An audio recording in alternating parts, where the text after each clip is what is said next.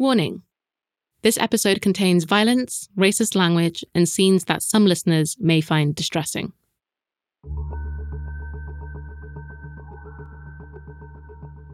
So here we are, the last episode of the series. And I've been thinking about the questions that prompted me to start this show in the first place.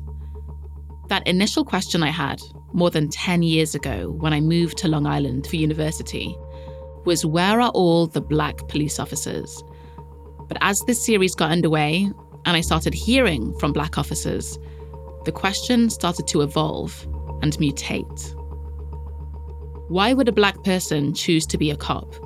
Does the fact that you're a cop trump the fact that you're black?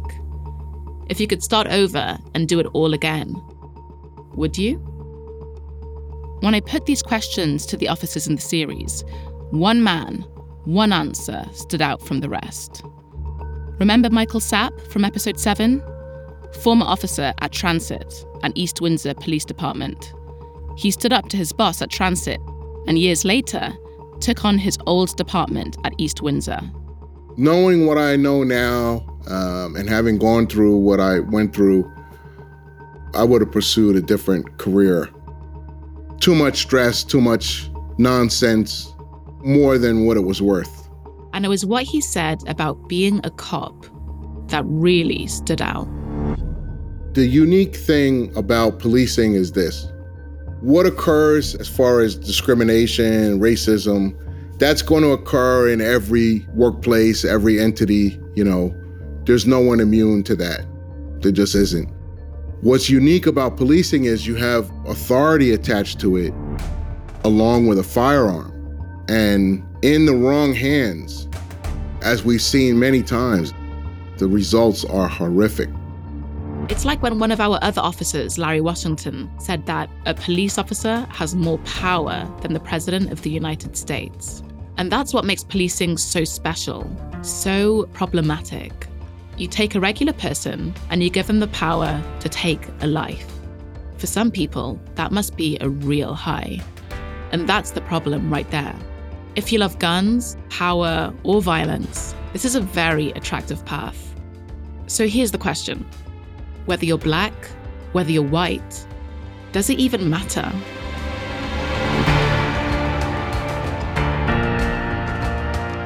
From Curious Cast and Blanchard House, I'm Saren Jones, and this is Black and Blue, Behind the Badge.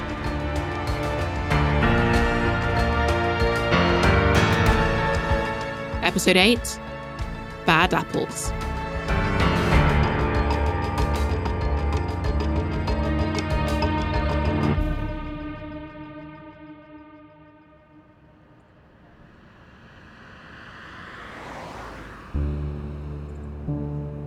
Let's go back to Maplewood.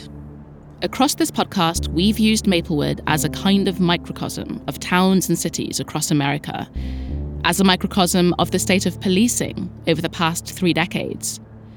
Now look, I know it's tricky taking one place and generalizing from it. I hold my hands up, it's true. But we have to start somewhere. And having spent all this time in Maplewood, studying the suburb, getting to know its people, turns out, the story of this police department has an ending.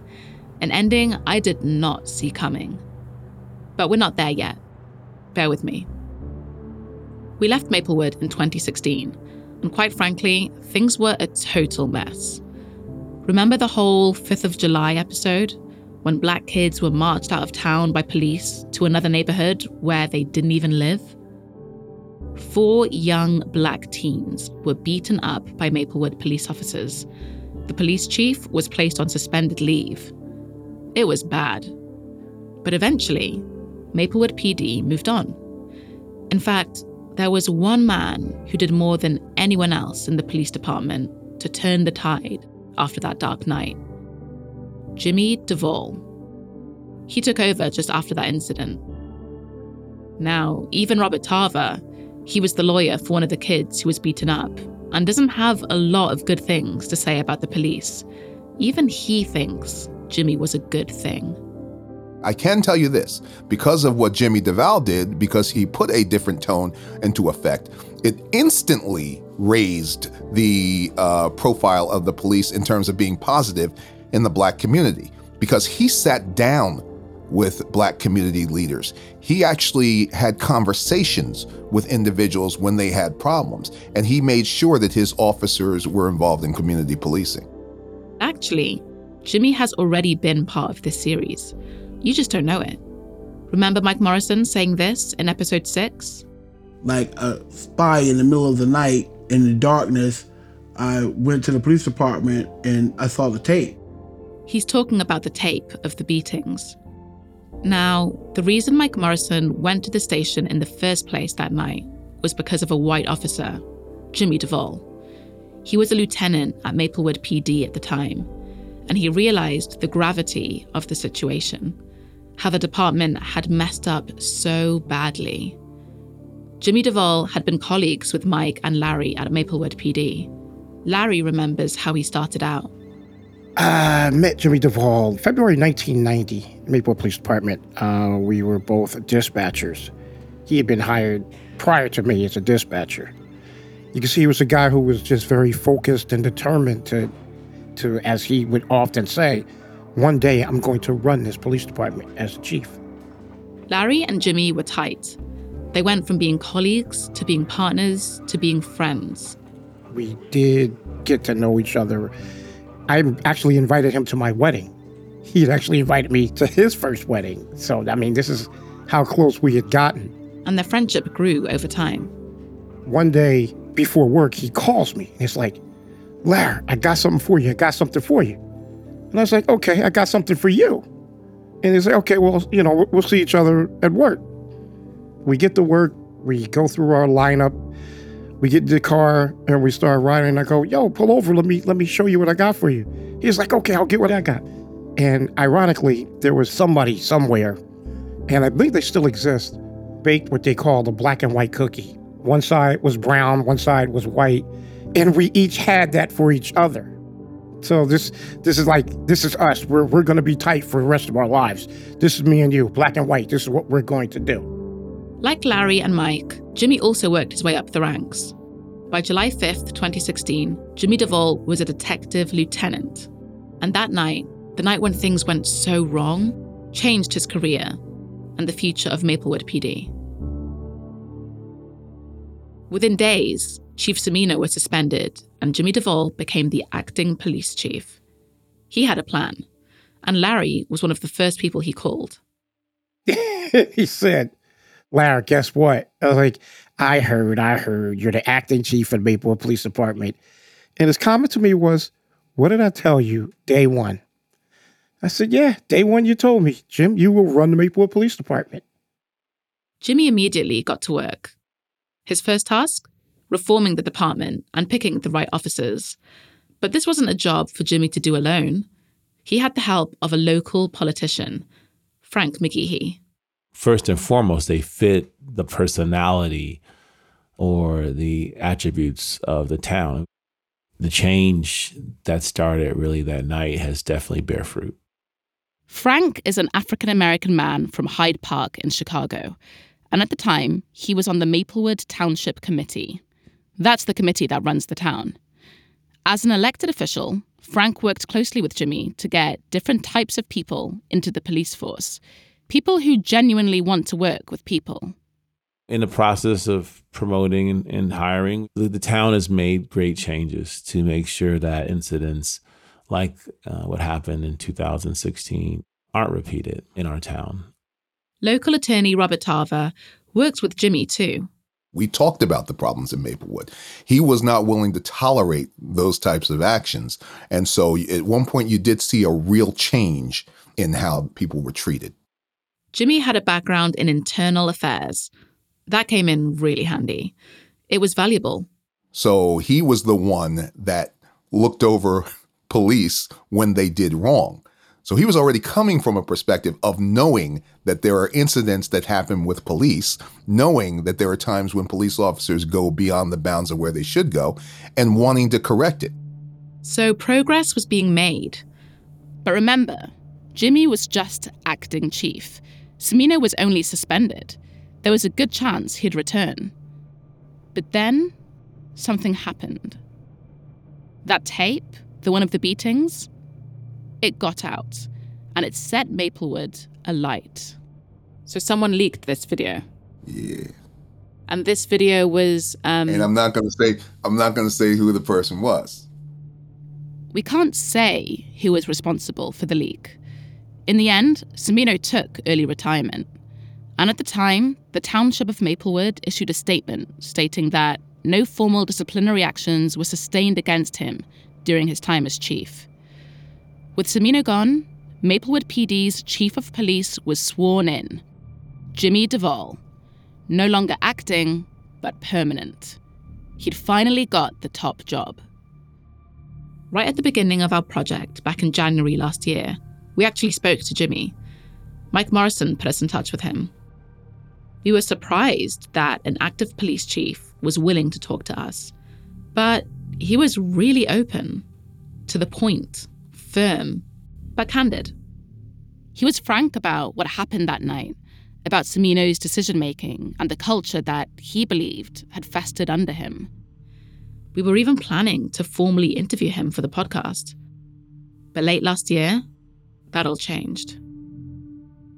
On October twenty-second, twenty twenty-two, I received a WhatsApp message from Mike Morrison. Chief Jimmy DeVaul had a heart attack and died. For Larry, it was devastating. It did have an effect on me. It still has an effect on me. Even with this interview, you know, I can sit here and think of silly things we did, said to one another, um, just just stuff like that. So truly the impact, uh, very big impact. The death of Jimmy DeVaul hit Maplewood hard. Jimmy grew up in Maplewood. He even went to Columbia High School. He was part of the town, and the town was part of him. Obituaries praise his work in law enforcement and of how he challenged the old guard. It seemed like the entire town came out to pay their respects to Jimmy and his family. There were motorcycles, horses, police chiefs, police officers, and members of the community who showed up. The final tribute was a helicopter flyover. With Jimmy gone, Maplewood once again found itself in need of a new chief. Cue Albert Sally. Albert Sally has been in leadership for a while. He was DeVaul's deputy, and his new deputy is rare. A woman in police leadership. Now, here's the reveal. This all happened during the making of this show. Maplewood Police Department, which seems to have had such a problem with race, is now led by two black officers. The boss is Chief Albert Sally, and his deputy, Deputy Chief Naima Malloy. Two black officers that Mike Morrison nurtured and guided throughout their careers.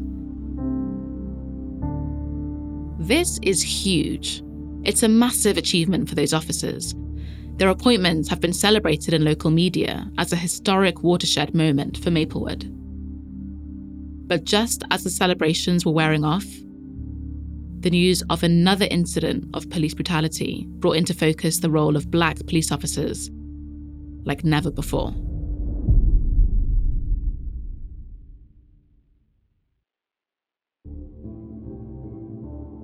Tyre Nichols died following a traffic stop, savagely beaten by officers, an incident caught on camera. Unlike what happened to George Floyd in Minnesota, the five former officers in this case were all black. Tyre Nichols was arrested on January seventh, twenty twenty-three, and died in hospital three days later.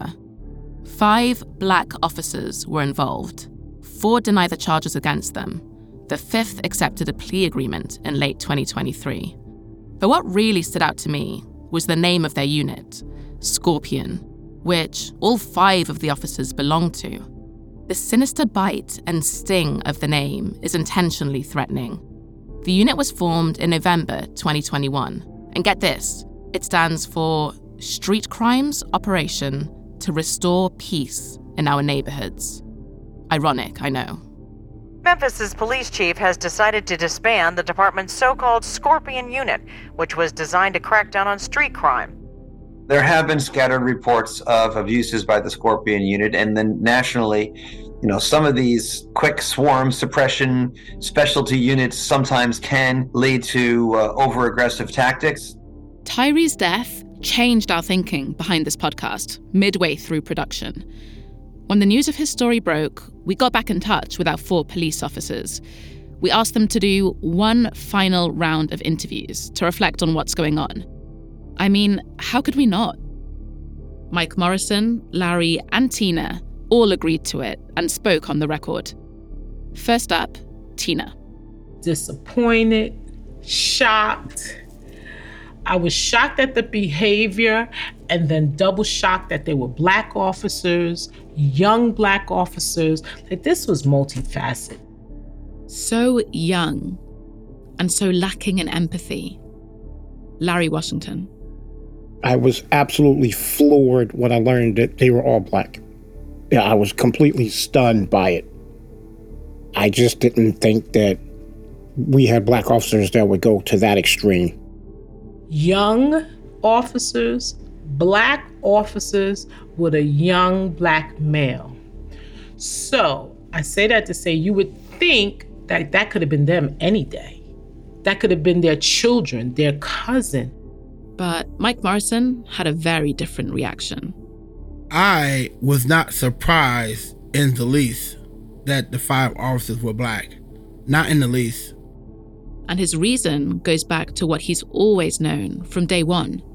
Remember how we called policing the biggest gang in America? Well, it had nothing to do with color. It had to do with culture. For Mike Morrison, what happened to Tyree is proof of what he sensed very early on in his career. But still, there's something about this situation that a lot of people, a lot of Black people especially, have noticed. There's an argument that the treatment of Black officers who abuse power is different to their white peers. Because even though it was Black officers who killed Tyree, there were others involved too. I watched the guy tasing Nichols, and that was a white hand. I was like, where's he at? So as a regular guy watching T V, I knew that guy was just as responsible as everyone else. The guy who was tasing was white. The officer Mike is referring to was involved in that first initial traffic stop with Tyree. But after the news of his death broke, unlike his colleagues in the Scorpion unit, he wasn't publicly named at first. His identity was protected for weeks, and instead of being fired immediately, like the others, he was placed on desk duty before being fired a month later. Back to Tina. I don't want it to sound like it's better if it was white or Black. The whole thing is heinous, just wearing the badge, because that is not what this is about. It wasn't just the Blackness of the officers that made this case in Memphis stand out. It was the Blackness in leadership, too. In fact, at the time, Black officers made up fifty-eight percent of Memphis P D, and their chief of police was a Black woman, the first Black woman to hold that position. Chief C J Davis has been given credit for her handling of the fallout from Tyre Nichols' death, but she's also been strongly criticized.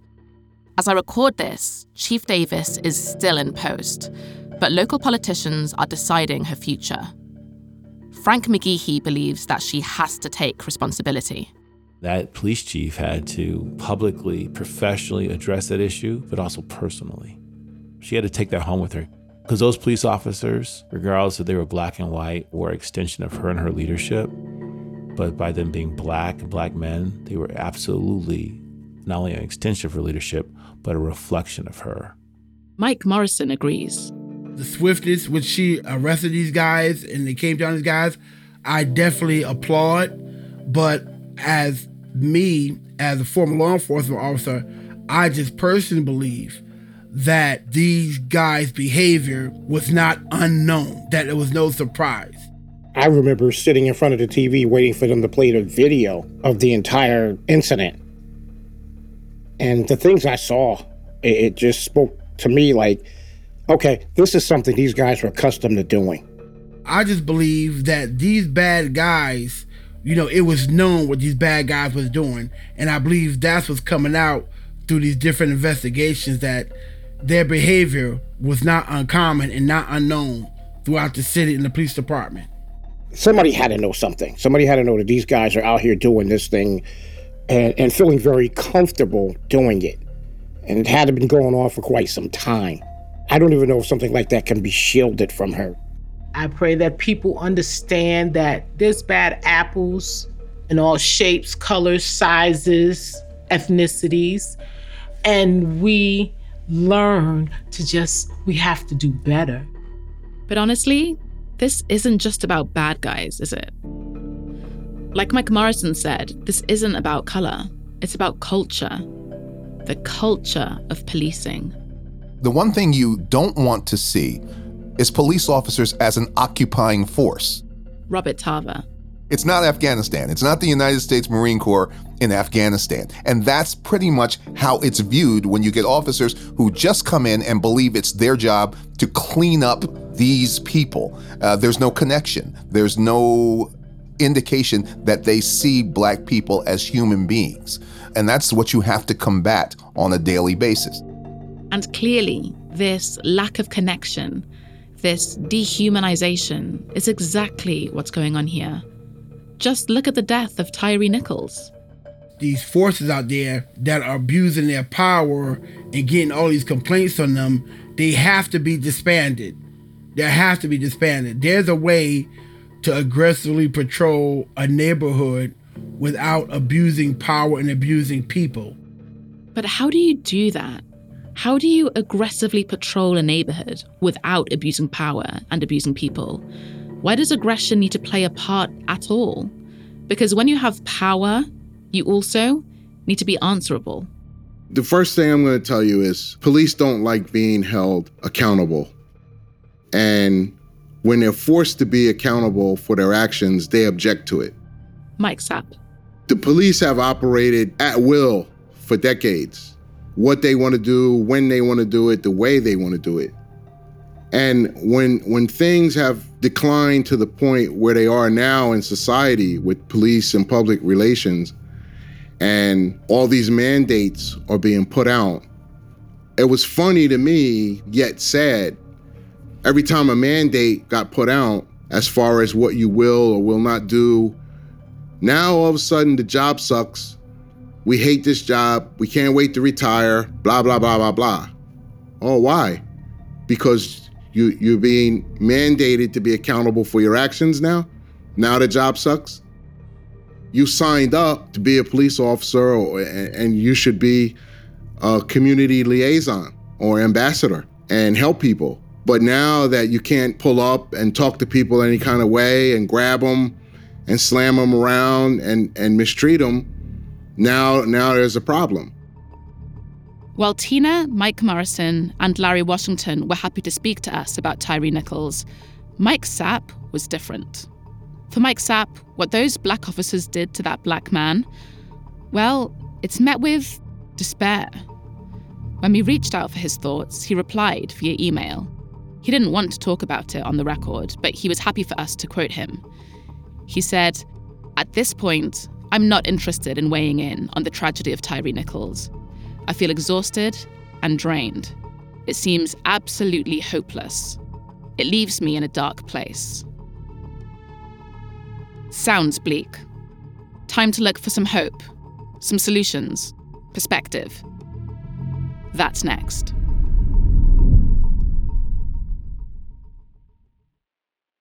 To understand the present, look at the past. Let's get some perspective. Between them, our four officers have clocked more than one hundred years of police work. They're what many would consider veterans. Their careers spanned from the nineteen eighties to now. They work through Rodney King, Black Lives Matter marches, and Tyre Nichols. Let's start with Mike Morrison, who grew up in Newark. He went into policing to escape poverty. He started out in transit in the nineteen eighties. Remember Boba, the police captain who, according to Mike, challenged him to fight out by the dumpster? And there was also Mike's darkest hour, the cafeteria incident, where he was accused of police brutality and black parents turned against him. But after all that, the fight to challenge police culture is still his everyday. I have taught in Florida, Illinois, North Carolina. He travels the country leading courses for police officers. He's an independent contractor these days. The courses are about policing with consent. That means policing in a way that enjoys wide public support. This method of policing was pioneered by the British politician Robert Peel nearly two hundred years ago. But don't think that means that all is well and good in the U K today. Far from it. A recent independent review was damning about the culture within London's Metropolitan Police. Among many other things, it was found to be institutionally racist. That was the term first used twenty-four years ago. twenty-four years, and not a lot has changed. In his workshops, Mike Morrison doesn't just look at the roots of British policing, he also looks at the roots of U S policing too. He confronts the uncomfortable history of how black people in America have been policed since the beginning. You can't talk about the history of policing without addressing slave patrols and how slave patrols transferred into our early forms of policing and police department. The earliest formal slave patrol started in the Carolinas in the early seventeen hundreds, and they had one mission: to quash slave uprisings through pursuing and returning runaway slaves to their owners. They were known to use excessive force to control and to terrorize. And juxtapose that with Robert Peel in the same century, how he was into community policing was on the extreme opposite way of the way we were policing here in the States. Mike talks a lot about Robert Peel, but he's also fascinated by another moment in policing history. And this piece of history shows just how entrenched corruption and brutality really is in U S policing. Part of my presentation is something that happened in nineteen thirty called the Wickersham Commission, which investigated lawlessness in law enforcement. Now, there have been a number of reviews into policing in the U S, but this one was different.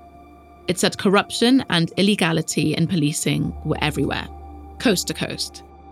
If you've ever wondered where the phrase the third degree comes from, look no further. The report uses the phrase to describe the violence and intimidation used by cops. And after this exhaustive two-year study, the Wickersham Commission said that the law cannot change this problem, that it is a community issue. When you look at the victims of the third degree, the ones who faced the harshest cases of corruption and brutality, guess who comes out worst? Yep. African Americans, or as they were called back then, Negroes. Now, it's not really surprising, but this one hundred year old record is still chilling. Here we are, going around the same block again. But Mike Morrison is an eternal optimist. He still believes deaths like Tyre Nichols can be catalysts for change. All these instances now uh, that are happening, I feel change is coming. And I think this last one, which was worse than Rodney King in ninety-four, this is worse than Rodney King. I think this case is going to be the one to catapult the change in this country. Mike looks at what he considers to be the change. Chief Albert Sally and Deputy Chief Naima Malloy, the two black cops now at the top of Maplewood P D. He watches them take charge and has witnessed the change they're making in the town. So back to that key point. Does it matter if you're black or white? For Mike Sapp, it's less about the race of the officer and more about the type of person that officer is. I think the psychological profile for a police officer candidate needs to be re-tailored. If you don't have a compassionate, community caretaking type personality, you don't belong on the job, period, at all. He and Mike Morrison happen to agree on this. Before you resort to deadly force, before you resort to physical force.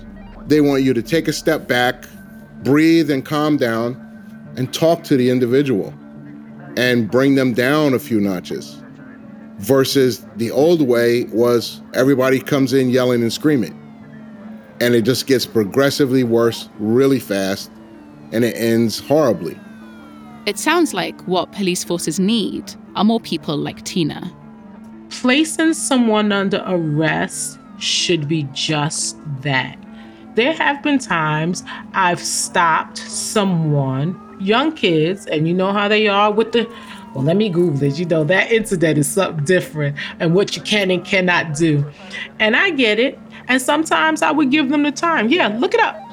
Look it up. So you know that you're still coming with me, you know? And Mike Sapp is done with the old way of doing things. He wants to see a new type of police officer. There has to be a constant effort of, listen, we're not here just to write tickets and handcuff people. We're problem solvers. We have resources.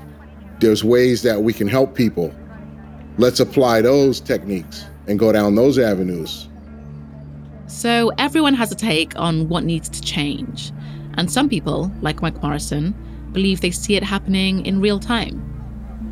Mike Morrison is so proud of how change has been made in Maplewood. But honestly, in practice, what has really changed? For all of Mike's work and good intentions, after all of the reforms, what is life really like on the ground? For our attorney, Robert Tarver, well, he's fielding calls from Black families in Maplewood. Things are depressingly familiar. I'm constantly contacted by parents uh, whose children have just been walking, a group of Black boys, three or four Black boys just walking down the street. They're stopped, they're harassed, they're questioned, uh, they are sometimes patted and searched. Representing cases like this is what Robert Tarver says he deals with every day. When you can have a group of white kids who are standing relatively near that same group of Black kids that have not been approached, not been harassed, not searched, or anything else like that. So even though the department now has new leadership, Black leadership, it seems like it's still reeling from the events of its past. A lot of work still needs to be done. We reached out to Maplewood P D, but they didn't want to comment. You don't remove years of skepticism overnight. I think Black community is still skeptical of the police. I think the relationships have gotten better. Uh, there are certain organizations that work to try to get the relationship to get better. But again, trust is something that's earned, and it's earned over a period of time. He's right. There's a pattern with these incidents of police brutality. They're a little local difficulty. They're atypical, specific. Then elsewhere, there's a sense of, well, it would never happen here. But for Robert Tarver, it's all pretty straightforward. There is an interconnectedness that flows through all of these incidents that we've talked about today. The connective nature is systemic racism. And that's what Robert Tarver is constantly fighting against. He recently won a landmark case against the state, which forced Maplewood to acknowledge long-standing racial bias in the educational system, and particularly its crown jewel, Columbia High School. It was holding Black kids back. All of these things are insidiously connected.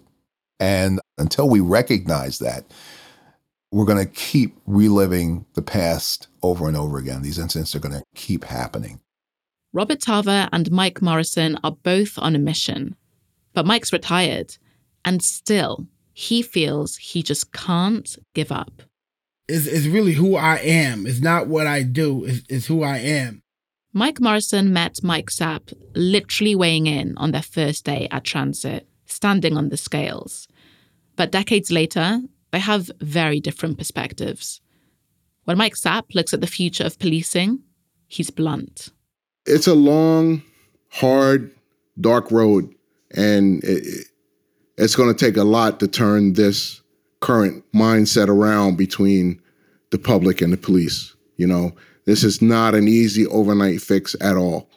there's going to have to be a lot of rebuilding to come for years. And as for the black officers realizing their ambitions for what policing can give them, Mike Sapp believes quotas don't cut it and never really have. The intention to recruit is there, but the intention to empower is far behind. It's sad that, you know, a lot of these police administrations, depending on the agency, they won't allow a minority officer to break a glass ceiling. And if you do, it's only to a certain point.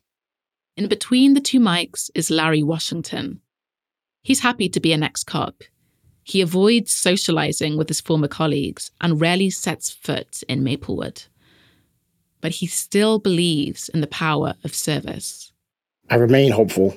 Um, I just think of, well, look where I came from and look at policing now as to when I walked in the door as a police officer. Black chiefs are almost unheard of. So, yeah, I, I'm the opt- that, that guy that's going to always believe that change can come. Um, you can get things done. It just takes a long, long, long time. Listening to Larry, I can't help but think of him cowering in that bathtub during the Newark Rebellion back in the sixties. And remember the Fathers? That parallel police force who patrolled the projects where he lived. Now, as he sits by his swimming pool at home, enjoying the early years of his police retirement, it's a long way away. And for Mike Morrison, the kid who grew up in the Weequake section of Newark, it's clear that being a cop, being a black cop, has defined and shaped his identity in a way that is now indivisible. All these things over the years that I've been doing, whether it's mentoring and starting programs, is is really who I am. It's not what I do, it's, it's who I am. And me teaching these classes is is my life on paper. So I'm really blessed to be a poor kid from Newark, single mom, raising five of us. I think I did pretty good as far as statistics are concerned, you know, as far as like where I was supposed to end up at. I would do it all over again if I end up like I am now. I made the show because I wanted to hear from a group of people who everyone has an opinion about, but who are never asked theirs. That's been a big lesson for me. Over the hours I've spent with our four officers, I felt that, in a way, this was the first time anyone had asked them to reflect on how they feel about themselves and the job that has so heavily defined them. You can see the toll it's taken on them being on the front line of one of America's most contentious conflicts. They know that Rodney King, Eric Garner, George Floyd, Tyre Nichols are just the tip of the iceberg. They know these names represent not some anomaly in police behavior, but more like the norm. They know because they have lived it day in, day out. The Washington Post database shows that, on average, police in the U S shoot and kill more than one thousand people every year. And it's not going down. In their own ways, the officers all seem relieved that they no longer have to face this reality from the trenches. There's a saying, once a cop, always a cop, that you never really leave. Is that how they feel as black police officers? Or now they're not blue, can they just be recognized as black? I was born a black man before I was a black police officer. I'm just a black man that was formerly a police officer. And as for me, the black journalist who wanted answers at the start of this series, well, I've gained some clarity. In this day and age, it truly takes a type of person who wants to serve and protect to be part of a system that is so outdated and broken. Maybe, just maybe, there's a prospect of change if we get the right people into policing. But how does that happen?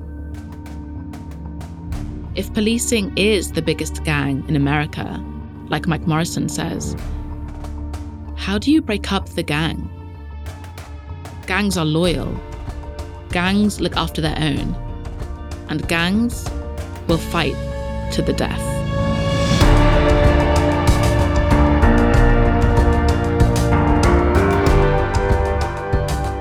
listening to Black and Blue, a Blanchard House production for Curious Cast. Black and Blue is hosted, written and produced by me, Saren Jones. Script consultant, Soraya Shockley. The sound recordist is Vulcan Kizaltuk. Original music is by Daniel Lloyd Evans, Louis Nankmanel and Toby Matamong. Sound design and mix engineering is by Toby Matamong. Voice coaching by Vicky Merrick. The managing producer is Amika Shortino Nolan. The creative director of Blanchard House is Rosie Pye. The head of content at Blanchard House is Lawrence Griselle. The executive producers are Charlie Bell and Lawrence Griselle. For Curious Cast, the executive producers are Dila Velasquez and Chris Duncombe.